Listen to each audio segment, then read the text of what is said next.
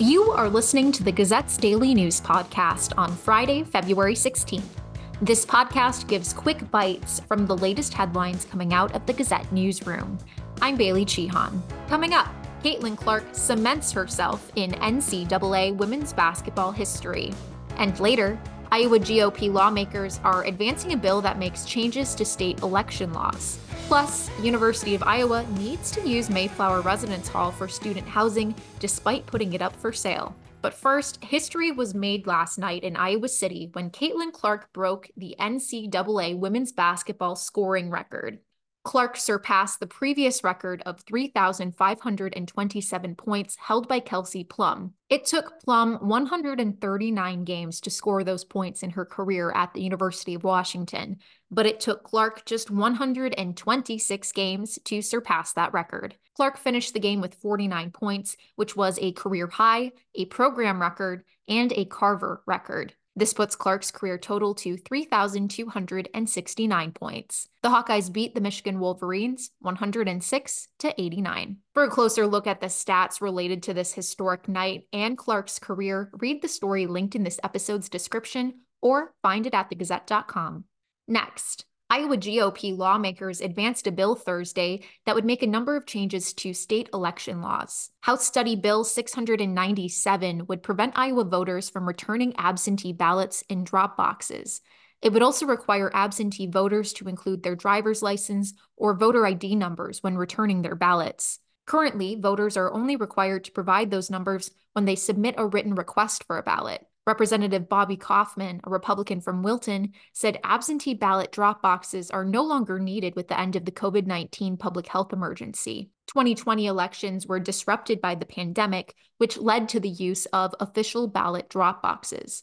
Representative Adam Zabner, a Democrat from Iowa City, noted that in the 2022 general election, 13,883 Iowans use those drop boxes, which are secured and monitored 24 7.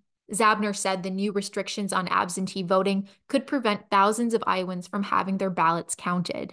House Study Bill 697 would also limit challenges to federal candidates' placement on the ballot. That would make it harder to challenge Donald Trump's eligibility to appear on the 2024 general election ballot, for example. The bill would also ban ranked choice voting.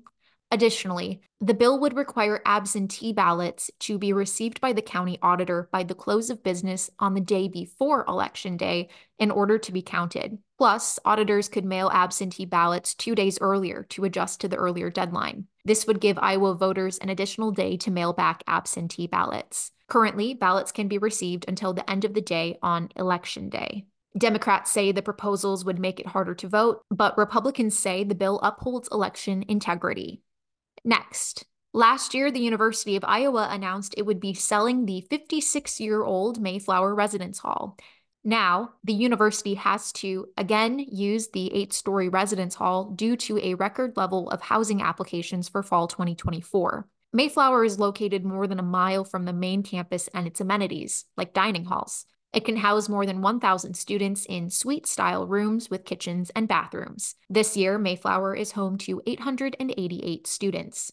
The university told the Gazette it's still planning to sell the 326,000 square foot property, which is listed for $45 million. UI spokesman Chris Brewer said, quote, because we have an immediate need for the building, any sale would be conditional upon the university occupying the building for the upcoming academic year, end quote.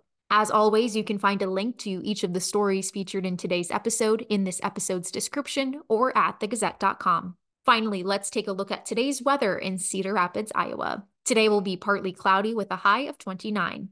Temperatures will drop to 11 degrees tonight. Saturday will be sunny, expect a high of 32 degrees and a low of 24 degrees. Temperatures will rise on Sunday, anticipate a high of 43 degrees, a low of 23 degrees, and sunny skies. Thank you for listening to the Gazette's Daily News Podcast. Stay up to date with the latest news from Eastern Iowa at thegazette.com.